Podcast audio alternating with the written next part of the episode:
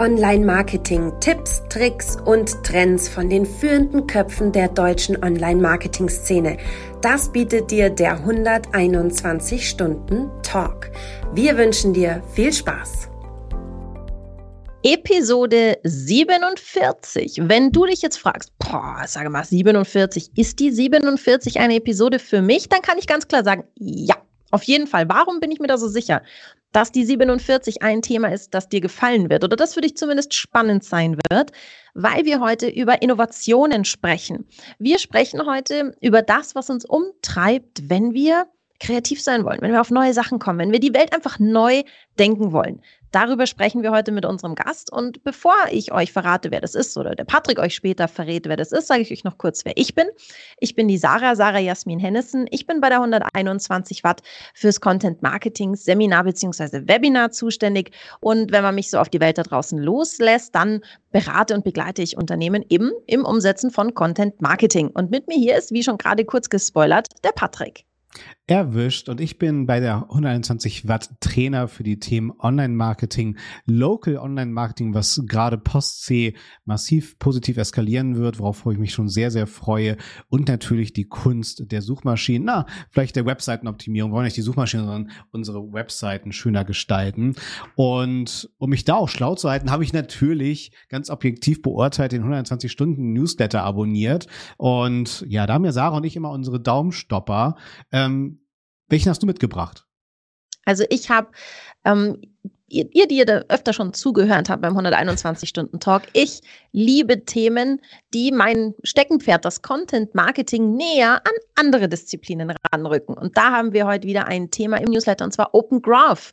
Wenn du dich jetzt fragst, was ist das denn eigentlich? Open Graph sind Auszeichnungen in deinem HTML, die äh, zum Beispiel jetzt den sozialen Netzwerken ein bisschen dabei helfen, deinen Content besser zu verstehen. Also was willst du ausgespielt haben? Was soll die, soll als Überschrift dargestellt werden, wenn du einen Artikel per Link zum Beispiel auf Facebook postest? Was soll da für eine Beschreibung stehen? Also du hast so ein bisschen, ja, eine Schnittstelle. Open Graph kann noch viel mehr, das steht alles in dem Artikel. Aber warum liebe ich es? Es hat einfach eine Schnittstellenfunktion vom Content hin zu anderen Disziplinen. Und das finde ich großartig. Noch so ein kleiner Extra-Tipp am Rande. Habt ihr euch irgendwie in eurem Open Graph vertippt und ihr seid zum Beispiel jetzt wollt auf Facebook was äh, posten und das merkst du, ist dann dein Tippfehler, dann schreib dir mal auf ähm, den Facebook Debugger. Google das mal, dann findest du das. Da kannst du deinen Link nochmal durchjagen, wenn du alles korrigiert hast. Dann wird der Cache geleert. Dann ist also auch dein Open Graph auf Facebook zum Beispiel so, wie es ähm, wie du es dir vorgestellt hast. Bei LinkedIn heißt der Quatsch übrigens äh, Post Inspector, glaube ich, wenn mich nicht alles täuscht. Ihr findet das raus. Viel Spaß mit Open Graph. Patrick, ähm, jetzt habe ich ganz schön ausgeholt. Ihr merkt meine Leidenschaft für Open Graph von Tralala. Ja, ähm, ist aber was auch ein war denn dein Thema. ja, ich liebe das. Was war denn dein Daumenstopper? Ja, also erstmal Open Graph Daten, wenn ihr damit beschäftigt, dass die wirken erstmal dann so richtig als Daumenstopper. Von daher, Sarah, bin ich auch ein großer Freund von. Vielen Dank für diesen Impuls, finde ich ganz wichtig. Und dann hat sich SEMrush mit den E-Commerce Trends beschäftigt und auch nochmal ein Bewusstsein dafür geschaffen, hey Leute, verliert euch nicht komplett in Mobile Vertical First, sondern auch ein Großteil eurer Konversionen im Shop finden am Desktop statt. Das heißt, ich muss natürlich gleichermaßen begeistern in der mobilen und in der Auf jedem Endgerät muss ich letztendlich begeistern mit einer vernünftigen Nutzerinnenführung. Und darüber hinaus, und das wurde auch ganz klar nochmal unterstrichen, gerade Post C, da sind wir wieder beim Thema, das Thema wirklich Markenaufbau, dass ich es wirklich schaffe, Wiederkäufe zu incentivieren, zu motivieren. Und das finde ich zwei sehr schöne Impulse. Und es gibt noch viele weitere. Dazu mehr in unserem Newsletter. Und apropos mehr, ach, ich, ich mag ja spannende Lebensläufe, Sarah. Und ich freue mich sehr, unseren heutigen Gast begrüßen zu dürfen. Äh, wir haben ein spannendes Hauptthema vorbereitet. Ich will doch gar nichts spoilern, sondern ich, ich liebe ja auch schon entsprechend dann den, den Hashtag, den er mitgebracht hat. Von daher, ich freue mich ganz besonders, dich zu begrüßen. Und zwar Thorsten Hermes mit dem Hashtag Wir wird wichtiger. Erklär uns, und stell dich natürlich vor, aber erklär auch uns gerne deinen Hashtag, den du mitgebracht hast. Wir freuen uns sehr, dass du dabei bist. Patrick, ganz herzlichen Dank. Ich freue mich auch, dass ich da sein darf. Hi Sarah. Ähm, und ich glaube, ich bin jetzt in der Mitte von euch. Ne? Ich mache mal, mach mal so und können wir abklatschen und so. Ja? Ich klatsche jetzt einfach mal so digital. Sehr gut. Ich hatte es jetzt leicht. Ich weiß in welche Richtung, ne? Da und da. Na, also, ähm, wir klatschen jetzt einfach alle so ein bisschen links und rechts und irgendwann treffen wir schon zusammen. Sehr gut. Also ich muss gestehen, ich bin ziemlich beeindruckt. Ich habe äh, äh, den großen Suchmaschinenkonzern ja Ende 2019, Mitte, Ende 2019 verlassen. Und das, was ihr gerade besprochen habt, Donnerwetter, ich habe mich gerade zurückerinnert in die fast äh, Dekade, die ich dort arbeiten durfte, ist eine Weile her. Jetzt bin ich beim Fußball. Und das ist auch eine ganz schöne Sache. Aber schön, dass ich trotzdem noch bei euch sein darf. Absolut. Ich meine, spannender Werdegang von irgendwie Manager, Ex-Google-Manager, jetzt äh, Innovations- Coach, Innovationsberater, wie nennt man es denn beim DFB? Also du langst dem DFB unter die Arme, wenn es um Innovationsprojekte geht. Oder was machst du denn jetzt genau? Ich sage immer, ich bin so wahrscheinlich der älteste Praktikant, den der Deutsche Fußballbund hat. Ähm, weil die Tatsache, was ich dort mache, ist wirklich, es gibt irgendein Thema ähm, und die schönen Worte, Innovation digital, wie sie alle heißen, ähm, die mögen schön klingen, aber am Ende sind es ja irgendwelche Herausforderungen, die man hat oder irgendwelche Fragezeichen. Und ähm, da werde ich gefragt. Und wenn ich dann etwas dazu sagen kann, was sich erstmal gut anhört, dann heißt es vielleicht auch, okay, dann kümmere dich drum und mach's, wie sich das beim guten Praktikanten einfach gehört. Und das ist im Prinzip meine Rolle. Und die macht riesig Spaß. Das ist schon mal das, das ist schon mal das Wichtigste. Job und Spaß, das ist, das ist schön. Aber wenn du sagst, es macht riesig Spaß, kannst du mal so ein bisschen zurückblicken, hat es bei Google nicht so Spaß gemacht? Oder was sind so die, wenn ich mir das jetzt so vorstelle, wir sind, wir sind bei Google und wir alle kennen das Thema so modernes Arbeiten und wir haben irgendwie Rutschen und Tischkicker und weiß ich nicht, was alles in den Offices stehen. Und der DFB ist ja eher so ein Tradiz wirkt traditionell, traditioneller und vielleicht nicht so, naja, auf den ersten Blick innovativ. Was hat dich dazu bewegt, zu sagen, ich gehe von Google weg? Und was begeistert dich jetzt in der Zusammenarbeit mit dem DFB? Mhm.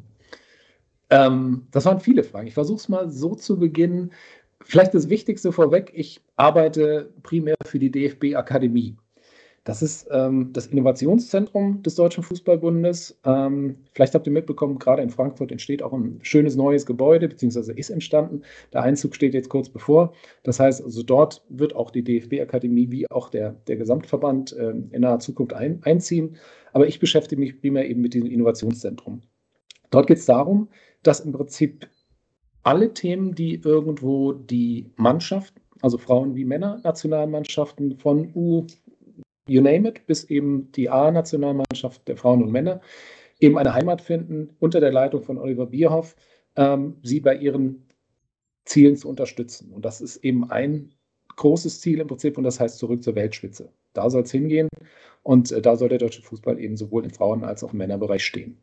Und was es dafür eben braucht, da macht man sich viele Gedanken und da hat man, weiß nicht, ob das Wort so hundertprozentig passt, aber da hat sich Oliver vor vielen Jahren eben überlegt, da bräuchte man eben auch neue, frische Herangehensweisen und ähm, so eine Art Start-up-Kultur, in dem ja doch recht tradierten Verein, der Verband, der glaube ich um 1900 gegründet wurde.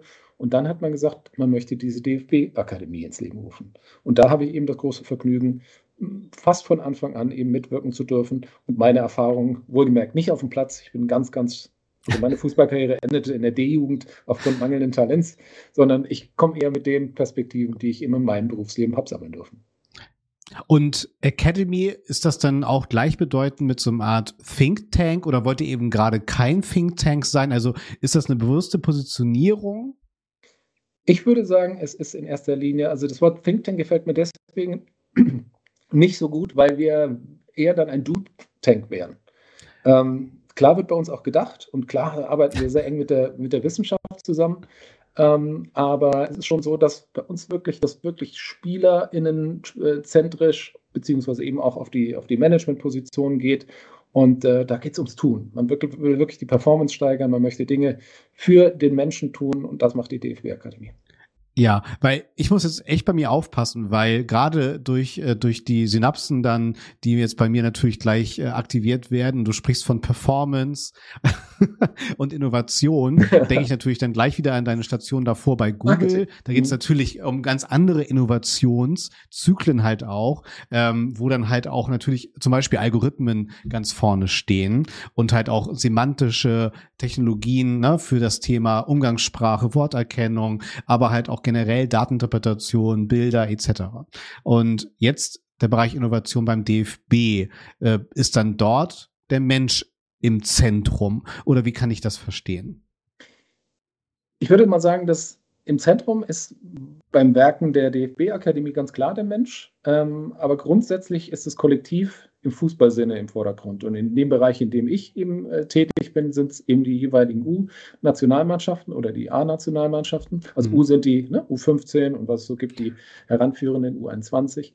Ähm, und da geht es natürlich wie immer beim Spiel um am Ende den Sieg. Ne? Und um, äh, wie kann man eben als Kollektiv erfolgreich sein. Und das ist eben was, was mich eben, Sarah, ich habe es ja eben schon gesagt, eben so fasziniert, weil bei Google und in der digitalen Welt ist man doch sehr, ich sag mal, userzentrisch. Äh, man versucht ja. eine Digitalisierung ist ja irgendwo auch eine Individualisierung. Das heißt, es geht darum, wie kann ich dem einen User oder der einen Userin ihr Leben vermeintlich so gut wie möglich machen, mit der besten Werbung, mit den besten Informationen, mit der besten Musik und so weiter und so fort. Und das habe ich ja fast eine Dekade machen dürfen und habe dann in mir, und da komme ich vielleicht auch zu deiner Frage zurück, Patrick, ähm, gespürt, Individualisierung ist was Spannendes, ähm, nehmen auch viele als, als was Gutes wahr, aber mich hat es eher nochmal so ein bisschen in das Kollektive ge gebracht und gezogen. Und deswegen war der Fußball genau das Richtige, wie man sagen kann, wie kann man eigentlich gemeinschaftlich erfolgreich sein? Und genau das machen wir bei der DFB-Akademie. Ich glaube, Sarah, jetzt hast du eine sehr geschmeidige Antwort, ne? Äh, auf diese, auch, auch auf die jeweilige Station von Google hin zur DFB-Akademie. Das ist, glaube ich, eine sehr schöne, sehr schönes Fazit, was Thorsten da gezogen hat. Absolut. Ähm, hast du denn auch dort die Möglichkeit, weil wir wollen ja auch über Leadership-Strukturen sprechen, siehst du denn perspektivisch auch all das, was du jetzt gerade lernst, auch äh, diese Kollektivoptimierung dann tatsächlich auch auf andere Unternehmen, zum Beispiel, die du weiter kennenlernen wirst, ja mit Sicherheit Möglichkeit anwenden zu können? Ich weiß nicht, ob ihr ähm, in der Vorbereitung zufälligerweise über unseren Podcast Everyday Leadership äh, gestolpert äh, klar, seid. Klar, klar. Unbedingt, unbedingt reinhören. Super, unbedingt. super spannende Gäste ich und Pass Gästinnen. Zugespielt, Thorsten. Ganz im Ernst, hört rein, hört euch an. Sag mal kurz, Thorsten, wie finden wir deinen Podcast? Ähm, ich hoffe, ihr findet ihn gut, aber wenn ihr ihn sucht, dann kommt ihr ähm, am besten drauf, indem ihr bei, bei Spotify oder bei Apple oder so danach sucht. Hashtag Everyday Leadership heißt er.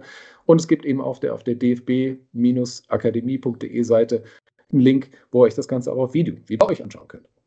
Aber warum ich den jetzt erwähnt hatte, ähm, das Wort Leadership ist, finde ich, so ein großes. Ähm, wenn man an LeaderInnen denkt, dann denkt man, weiß ich nicht, keine Ahnung, jeder an irgendjemand anders, aber das sind irgendwie Menschen, die richtig was gerissen haben und so weiter und so fort.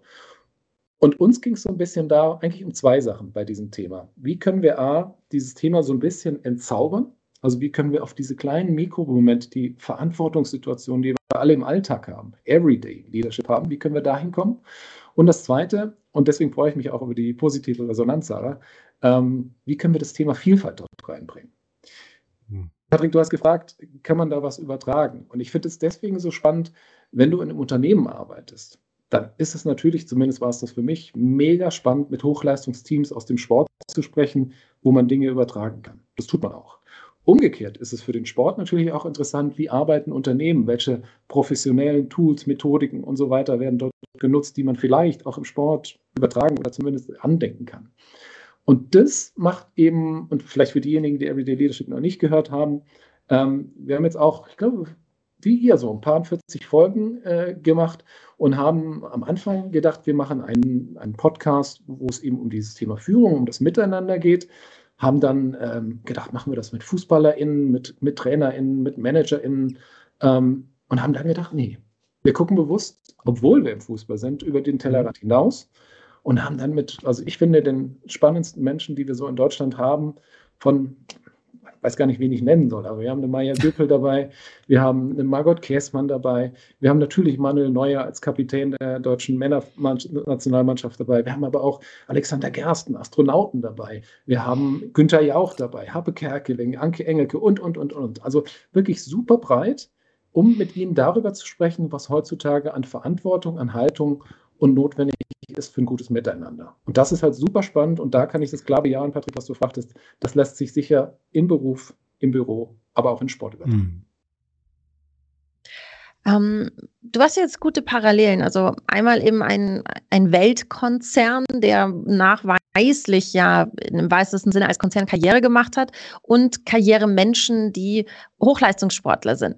Was vereint diese Welten? Also was kann man, was kann man mitnehmen? Wir sind ja jetzt sehr äh, meta unterwegs gewesen. Was ist denn so ganz konkret, wo du sagst, das sind Dinge, als ich zum Beispiel am, am Anfang mit der DFB-Akademie angefangen habe zu arbeiten, habe ich mir da mentale Notizen gemacht. So, schreib dir das mal auf im Kopf da musst du noch drüber nachdenken oder das musst du mitnehmen, wenn du zum Beispiel in ein anderes Unternehmen später gehst und sagst, ähm, wir arbeiten jetzt hier am Thema Leadership Innovation. Also gibt es so ganz konkrete Geschichten, wo du sagst, da war für dich so ein Wow, Aha-Moment.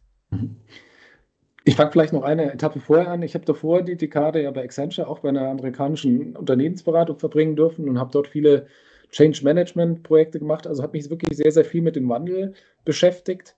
Ähm, habe mich sehr viel mit Prozessoptimierung, was ich auch studiert habe, also mit dem Thema Effizienz irgendwo auseinandergesetzt und habe dann ehrlicherweise im Laufe der Jahre gemerkt, und das ist was sehr Subjektives, dass ich die Effizienz und die Schraube, die wir immer weiter hochdrehen, eigentlich gar nicht für das Wichtige oder das Kernziel empfinde, sondern eher, ich benutze mal das Wort Effektivität. Also eigentlich, wie tun wir die Dinge, äh, um nachher ein gutes Ergebnis zu haben.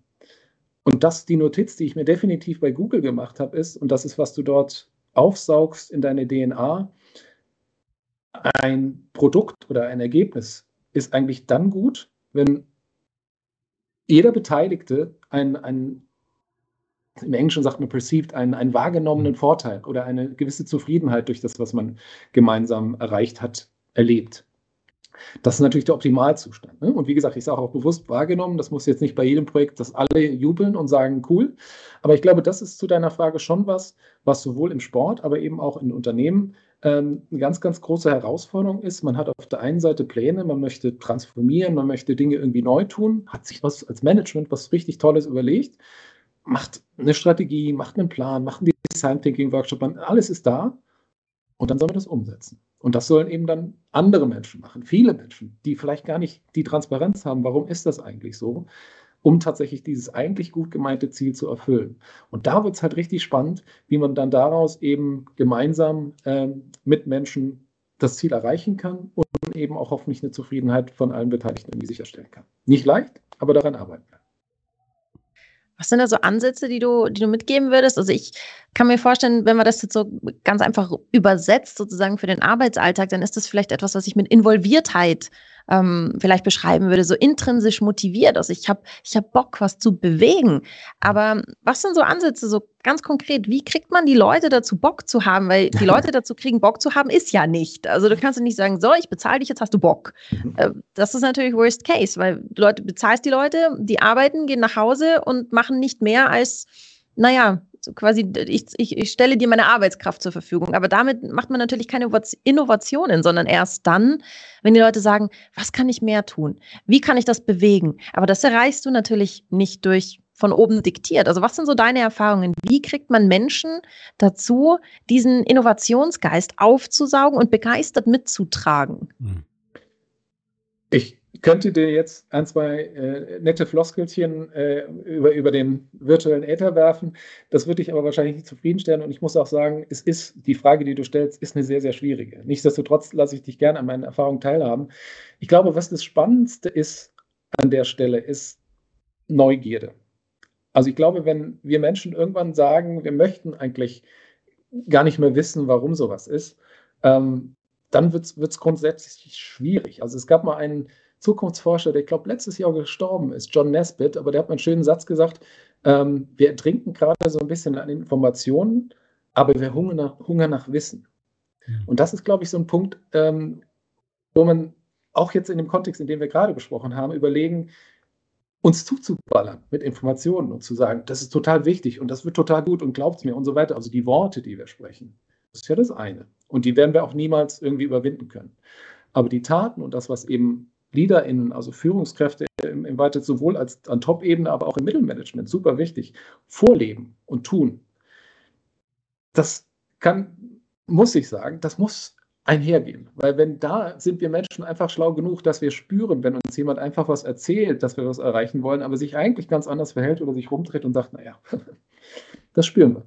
Und äh, deswegen ist es, glaube ich, eine super wichtige Sache, dass das, was wir proklamieren, auf der anderen Seite eben auch vorgelebt wird. Ähm, ja, das vielleicht als, als sehr generelle Antwort. Achso, und ich wollte dir noch vielleicht noch ein, so. ein Gedanke, entschuldige Patrick. Ähm, ich hatte jetzt überlegt, wie, wie deine Frage genau formuliert war. Und das Zweite, was es eben braucht ähm, bei solchen Sachen, finde ich, ist das Thema Mindset. Und was meine ich damit? Ähm, wenn wir all das, was ich gerade beschrieben habe, haben, also wir haben die Strategie, wir haben die Vision, wir haben den Projektplan, natürlich, wir haben die Technologie, natürlich. Ähm, ist es damit getan? Nein, sondern wir brauchen ein Mindset und damit meine ich eine Haltung, eine Einstellung zu dem, was da gerade passiert. Und jetzt ist es heutzutage in der Welt ja so, nimm jedes Beispiel, nimm Corona als Lieblingsbeispiel, was uns die letzten zwei Jahre beschäftigt. Ist ein Impfstoff jetzt toll oder ist er ganz schrecklich und so weiter und so fort? Ist die Pandemie blöd oder kann man damit üben? Der Rahmen, der gesetzt ist, der ist ja da. Und je nachdem, wie ich ihn dann bewerte, wird das für mich eben so, dass ich mich als Opfer des Ganzen fühle oder als jemand, der da irgendwie mitgestalten kann. Und genau das, was ich jetzt wahrscheinlich schlecht mit Corona als Beispiel hatte, ist in Unternehmungen ja auch so. Das heißt, wenn ich sage, die da oben, die hören ja nicht auf mich und keine Ahnung, das ist alles blöd und ich könnte denen ja erzählen, dann habe ich ein Mindset, dass ich das, was mein Team oder meine Führungskraft irgendwie mir sagen will, korrigieren möchte. Ich möchte besser, ich möchte mich darüber stellen. Wenn ich aber ein Mindset habe, das kann zum Beispiel ja auch sein, wie Jeff Bezos das sagt, disagree but commit dass man sagt, ich habe vielleicht eine andere Meinung zu, aber ich verstehe, warum sie das machen. Und weil meine Chefin in die Richtung will und weil sie mir Transparenz darüber gegeben hat, folge ich auch gerne und contribute auch gerne. Und das meine ich mit Mindset. Wenn man dieses Mindset nicht hat, wäre meine Empfehlung, Haken dran machen, Unternehmung verlassen, was Neues suchen. Und wenn man das zum fünften Mal gemacht hat und dann feststellt, es liegt immer an den anderen, dann würde ich vielleicht auch mal mit einem Coach oder so sprechen. vielleicht doch du der Geisterfahrer bist, nicht alle anderen. Ja. Ja, ich finde das, ich das ein super spannendes Thema, ähm, weil gerade wenn du sagst, ähm, dass ich, dass ich quasi trotzdem mitgehe, obwohl ich es anders sehe, verlangt ja schon, dass ich mein Gegenüber oder meine, meinen Vorgesetzten achte und sage, ich traue dem das zu, dass das keine Fehlentscheidung ist, dass das eine anderslautende Entscheidung ist als die, die ich habe oder die, die ich treffen würde. Aber ich gehe mit, weil ich drauf, darauf vertraue, dass es was werden könnte. Muss ja nicht. Also weder die Entscheidung von meinem Vorgesetzten noch meine hat eine Garantie dran. Aber ich glaube, da ist so, da ist ja noch eine Stufe vorher. Nicht nur, man muss die Leute dazu bringen, ähm, anderslautende Entscheidungen mitzutragen mit vollem Eifer, sondern man muss die Leute am allerersten Schritt mal so einfangen, dass man sagt, trau mir das zu. Trau mir Kritik an deiner Arbeit zu. Das ist für mich jetzt aus dem redaktionellen Bereich immer so ein, als ich früher noch Texte geschrieben habe, war es ganz schwer, ähm, mir etwas über meinen Text zu erzählen, weil man sich erst das verdienen musste, dass dir ein Urteil zusteht. Und daher kenne ich das, dass ich sage, ich muss erst wissen, der weiß, wovon er redet, bevor ich da mitgehe und die Kritik auch annehme und sage, ja, okay, vielleicht ein spannender Input und nicht nur Gemäkel und Gemeckere. Das ist vielleicht so, so, so ein Schritt, den ich noch davor stellen würde sogar, oder? Mhm. Spannend, absolut. Also du hast auch ein Wort benutzt gerade, das ich in dem Kontext für essentiell halte, Vertrauen. Ähm, das klingt auch, sagt man so schnell, Vertrauen ist auch erstmal nichts Falsches und ist erstmal gut. Zwei Gedanken dazu. Das eine ist, kann man Vertrauen üben? Ich hatte einen Talk bei Everyday Leadership mit Verena Bentele. Ich weiß nicht, ob ihr sie kennt. Sie ist mehrfache Paralympicsiegerin im Biathlon. Sie ist blind. Äh, das mag überraschen, aber auch das geht. Also sie ist sportlich sehr erfolgreich und mittlerweile ähm, Chefin des Sozialverbands VDK also auch in der Businesswelt irgendwo sehr erfolgreich unterwegs. Und sie hat mir mal eine Situation beschrieben, ähm, stellt euch, ich weiß nicht, kann man sich nicht vorstellen, aber stellt, wir stellen uns mal vor, wir sind blind und wir laufen Biathlon, das heißt mit Skiern durch den Schnee. Und da hat man natürlich als blinde Fahrerin jemanden dabei, der dir sagt, an der nächsten Kreuzung links, an der nächsten Kreuzung rechts und so weiter und so fort. Was muss man da tun? Man muss natürlich im wahrsten Sinne des Wortes blind vertrauen können. Und was ihr passiert ist, ihr Begleiter sagte mal, als es links eine steile Böchung acht Meter runter ging, äh, sagte er aus Versehen links, obwohl er hätte rechts sagen müssen. Hm. Und sie stürzte diese Böschung runter, hat Nierenanriss gehabt, mehrere Knochenbrüche und so weiter. Sie hat es überlebt, offensichtlich, zum Glück. Aber ähm, danach wieder auf die Piste zu gehen, hat sie mir erzählt, ähm, und zu sagen, okay, ich glaube jetzt wieder, wenn er links sagt, dass er auch wirklich links meint das hat sie richtig Überwindung gekostet. Und da hat sie mir einen Satz gesagt, den ich faszinierend finde. Wir müssen Vertrauen auch üben. Genau wie wir einen Muskel trainieren. Wenn wir dicken Bizeps haben wollen, müssen wir das Vertrauen auch trainieren. Und das kann niemand anderes für uns tun. Es kann auch nicht die Chefin sagen, jetzt vertrau mal mehr, kannst du mir wirklich, es wird nichts bringen, sondern wir müssen das für uns üben. Das ist Punkt eins. Und der Punkt zwei an der Stelle, und das macht es noch schwerer, wir leben in einer Welt, wisst ihr beide mindestens genauso gut wie ich, wo wir eigentlich jeden Datenpunkt, weil du eben, Sarah, auch sagtest, ähm, die oder der muss erstmal beweisen, dass sie das auch kann, was sie da tut. Valider Anspruch. Wir können ja sofort mit diesen kleinen Dingern jemand beweisen, dass sie oder er Unrecht hat. Nehmen wir mal den Arzt, keine Ahnung. Ich gehe dahin, habe irgendwie das und das und dann kann ich ihm eigentlich im nächsten Moment zeigen, was du mir da erzählst, das stimmt gar nicht. Weil das Wissen Einfach ist ja Smartphone in die Hand und, äh, Entschuldige, ich übersetze bloß für alle, die uns nicht sehen, Smartphone in die Hand und los geht's. Danke, entschuldige. äh, gut, dass du das machst, sehr empathisch. Ähm, genau, äh, mit dem Smartphone eben das, das beweisen. Und ähm, an der Stelle dann zu glauben und zu sagen, okay, Chefin, ich will dir jetzt gar nicht beweisen. Und dieser Impuls, der in mir hochkommt, dir meine Meinung, die von deiner vielleicht abweicht, zu beweisen, dass du falsch liegst, den zu unterdrücken und zu sagen, ich vertraue jetzt einfach, weil ich mir vorstellen kann, dass sie oder er sich wirklich viele Gedanken gemacht haben. Das ist wirklich eine Übungssache. Und deswegen das Wort Vertrauen in der Geschäftsbeziehung wie im Sport ist einfach essentiell und wird immer schwieriger. Aber wir sollten mhm. das üben. Mhm.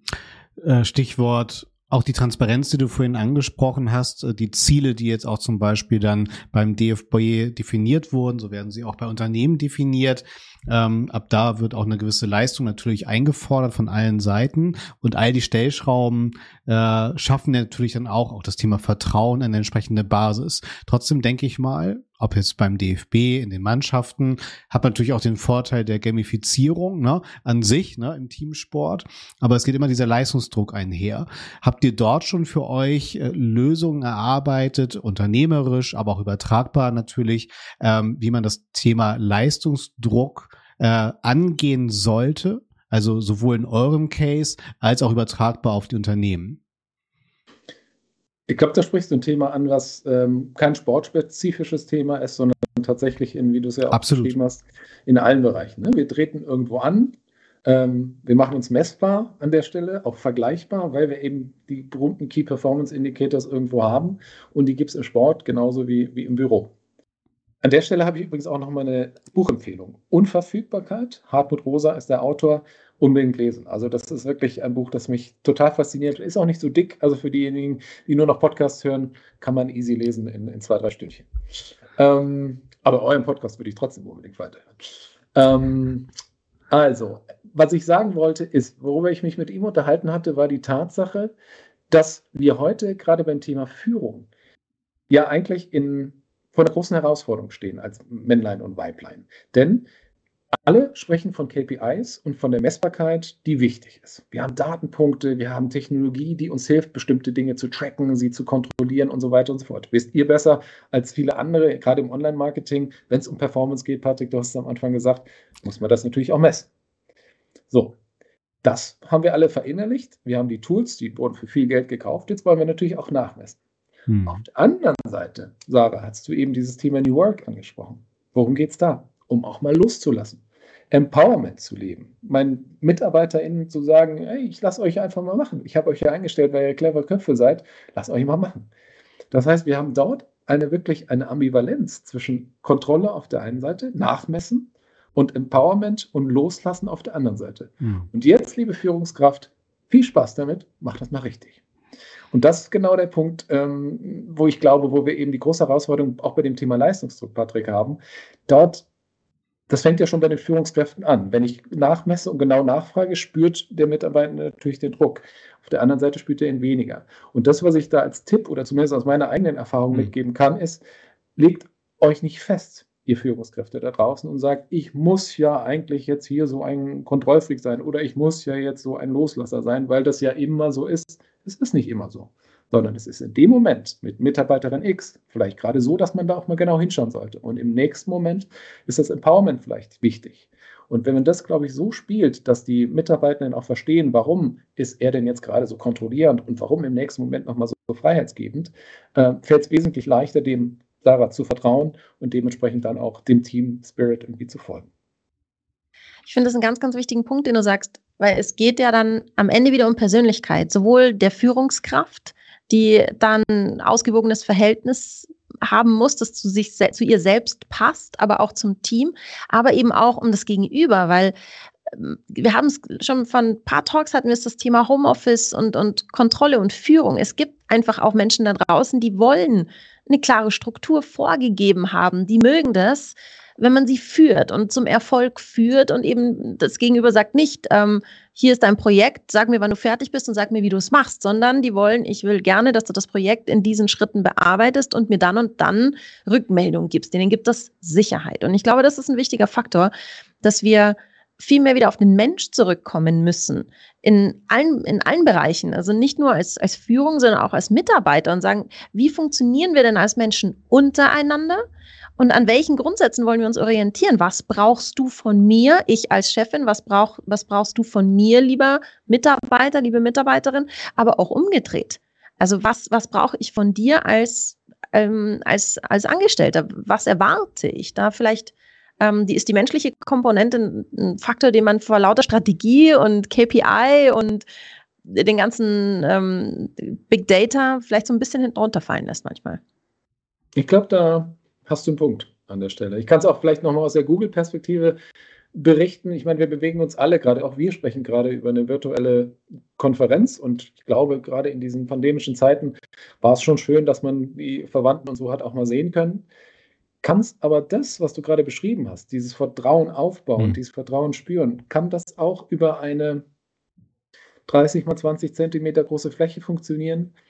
Ich glaube, da muss jeder sein, wie du sagst, da hat jeder auch nochmal andere Ansprüche. Ich kann nur sagen, ich habe fast zehn Jahre bei Google gearbeitet und ich bin jeden Morgen gerne in ein Haus gegangen, in dem ich Menschen getroffen habe, um Videokonferenzen zu machen.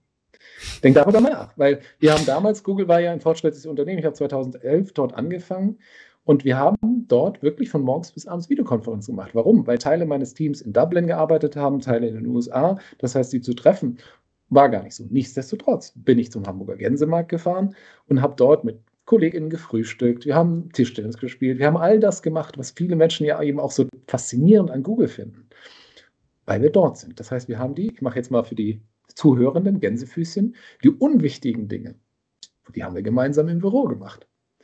Ob die wirklich unwichtig sind, die Entscheidung lasse ich jedem selbst. Ich kann nur sagen, Kaspar Rohrstedt, der Chef von Adidas, er hat mal zu mir gesagt, Thorsten, wir können dieses Thema Sport, was wir bei Adidas auch ver verkörpern wollen, können wir unmöglich im mobilen Arbeiten machen, weil wir nur gemeinsam kreativ sein können, weil wir nur gemeinsam für das Ziel arbeiten können. Das will ich mal so stehen lassen.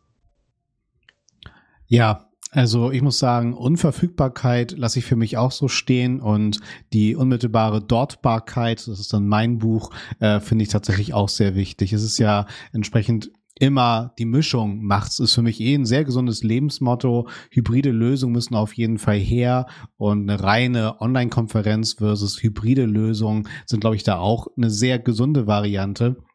Aber generell finde ich es halt sehr spannend, wie viel man doch immer adaptieren kann. Ne? Ob man jetzt äh, etwaige Podcasts übers Kochen verfolgt oder den Everyday Leadership Podcast oder jetzt auch die Insights, Thorsten, die du mitgebracht hast, wie viel sich dann tatsächlich auch aus dem Sport dann wiederum aus eurer Akademie auf das Unternehmerische adaptieren lässt. Das finde ich halt super spannend und macht es ja auch für jeden Menschen sehr greifbar. Und natürlich auch äh, solche, solche krassen Anekdoten dann zum Beispiel, die du gerade mitgebracht hast, auch durch deine Talk-Gästinnen zum Beispiel, finde ich super. Und davon profitieren wir genauso. Also es ist ja eh, glaube ich, Thorsten und äh, auch von Sarah und mir der Lifehack, lass mal einen Podcast machen, um am Puls der Zeit zu sein, am Puls der Menschen. Äh, nur weil so kann man sich halt auch weiter verbessern. Das ist so mein persönlicher Lifehack hier. Und ja, Thorsten, ich will uns gar nicht erschrecken, aber wir, wir haben hier unsere Zeit schon mehr als geknackt und sehr gut genutzt, meiner Meinung nach. Das heißt, du hörst auch schon, ich befinde mich in meinem, ja, Fazit und Thorsten, du hast auf jeden Fall noch die Zeit, jetzt während Sarahs Fazit deine letzten Worte für dieses Format zurechtzulegen. Von meiner Seite aus ganz großes Dankeschön. Ich habe wieder viel mitgenommen und ich liebe einfach diesen Tellerrand zu überblicken für genau solche Perspektiven. Danke dir und ich schalte rüber zu Sarah. Ja, mir bleibt auch nur Danke zu sagen. Ähm, ich finde es schön, wenn Menschen, die in ihrem Leben was erreicht haben, und da zähle ich dich jetzt dazu, Thorsten, also jemand, der ähm, einen tollen Werdegang hingelegt hat, der dann zu uns kommt und sagt, hey, ich habe viele Erfahrungen gesammelt von tollen Unternehmen, die wir alle kennen und respektieren für das, was sie geleistet haben. Und am Ende des Tages kommt es auf das Miteinander an, kommt es auf die Menschen an, kommt es auf Bedürfnisse, auf Vertrauen an. Und das finde ich ist ein schönes Fazit. Wir sind hier auch im Talk zu Recht oft zahlengetrieben, datengetrieben, KPI getrieben. Wir wollen Analysen fahren, wir wollen die neuesten Hacks und das ist alles schön und gut. Aber auch das kann nur dann wirklich fruchten, wenn wir das auf ein stabiles Fundament stellen. Und dieses Fundament sind nun mal die Menschen und ihre zwischenmenschlichen Beziehungen. Und das finde ich ähm, einen wahnsinnig schönen schönen Strich unter den heutigen Talk. Und ähm, ich würde sagen, das Ergebnis oder das Endfazit, nachdem jetzt der Patrick seinen Haken dran gemacht hat, ich habe meinen Strich drunter gesetzt. Lieber Thorsten, ähm, mal schauen, was du drunter setzt unter den heutigen Talk. Die letzten Worte gehören dir. Das ist super nett. Und erstmal möchte ich mich bedanken, dass ich bei euch sein darf, als äh, mittlerweile jemand, der gar nicht mal so tief in dem Digitalen drin war. Herzlichen Dank für die Einladung. Ähm, ja, und mein Strich, ich möchte eigentlich gar nicht, ich habe das so schön beide gesagt, möchte da gar nicht mehr so viel ergänzen. Vielleicht gehe ich noch einmal am Schluss zum Anfang zurück. Patrick, die Frage habe ich nämlich, glaube ich, noch gar nicht beantwortet. Ein Hashtag habe ich ja noch. Und der heißt www. Wir wird wichtiger. Und das möchte ich vielleicht allen Zuhörenden mit auf den Weg geben. Wir leben in einer sehr technologischen, in einer sehr internetaffinen Welt. Und das www steht für viele, für das World Wide Web. Aber ich glaube, wenn wir uns Menschen einen Gefallen tun wollen, dann ab und zu vielleicht auch mal daran denken, dass das Wir in dieser egozentrierten Welt, glaube ich, an Bedeutung gewinnen sollte. In diesem Sinne. Sagt Thorsten Hermes beim 121 Stunden Talk.